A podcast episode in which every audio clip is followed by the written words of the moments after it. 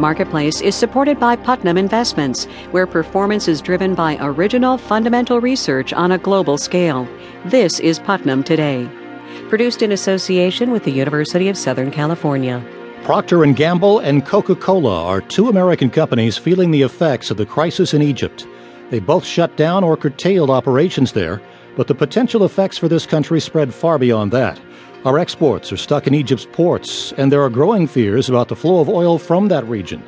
From American Public Media, this is Marketplace.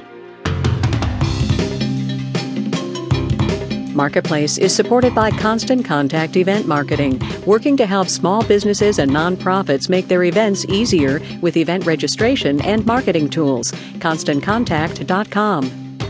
And by Constellation Energy, committed to customer choice and powering America's clean energy future through investments in natural gas, nuclear, wind, solar, and efficiency technologies.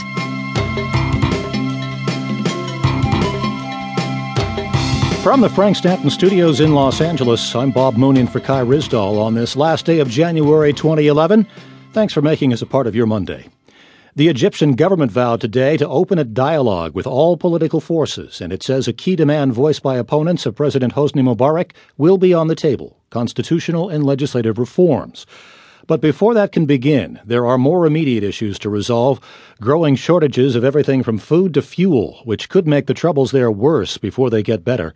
New York Times reporter Nicholas Kulish is watching developments in Alexandria, Egypt. Thanks for joining us.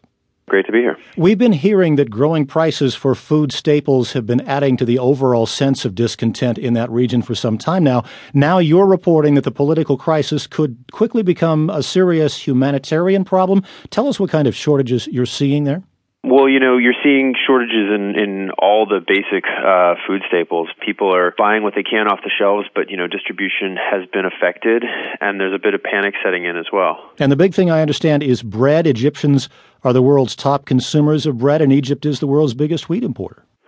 That's true. Uh, the government is doing everything it can to keep the subsidized bread uh, coming out of uh, strategic supplies. Uh, there are reports that that isn't working entirely, but you know there are a lot of other serious issues. Uh, today and tomorrow are payday here, but the banks have been closed since Friday. Uh, basically, a lot of Egyptians who live uh, day to day, week to week, just aren't getting the money they need to survive. And I understand that uh, some A T Ms have been running out of money? Uh, I think you could say most A T Ms uh, have completely run out of money. Uh, I was actually told today about a gentleman who was specially sent by his bank to, to fill up uh, an A T M, and he was there for two hours, and, and the money it was empty again when he was leaving. It's just the people came and took it as fast as it showed up.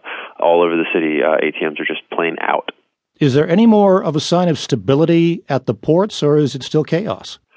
Well, the port itself is very stable. There's a tank sitting in front of it, uh, and and basically nothing goes in and, uh, through the front gates, and nothing comes out through the front gates. Meanwhile, the uh, the containers just uh, just stack up there because the companies would rather pay the fees uh, for storage than uh, than take the risk of losing it on the roads. And is the unrest, the fear of violence, causing any problem with deliveries, that sort of thing? Absolutely. I spoke to the head of a distribution company that today that has three hundred fifty trucks, and uh, one of his trucks was uh, burned because it was uh, outside a police station, and he said, my trucks aren't going anywhere. He said, the safety of my employees comes first, and this is, uh, this is a guy whose trucks deliver uh, water and diapers. Which leads me to the question about gasoline supplies. We usually don't think of gasoline shortages in the Middle East, but are the shipments of gasoline coming through to the stations? Not the stations that we've talked to. A lot of them just have barricades up and uh, don't let any customers in. Um, and the few, I'm thinking, one, we drove around Alexandria today and saw one that had uh, gas, and there was a four-lane line, each lane twenty cars long, I guess. I mean, so really that tells you something about the situation. And does this increase the risk of a backlash if people can't put bread on the table, if they can't get gasoline to get around? Well, uh, a backlash, I assume you mean against the protest movement? Well, uh, uh, either direction, I guess. I mean, what we're seeing talking to regular people is that, that they still want the government to uh, to step down, uh, and that they're that they're sort of blaming it on them. Uh, but it is sort of an irony that economic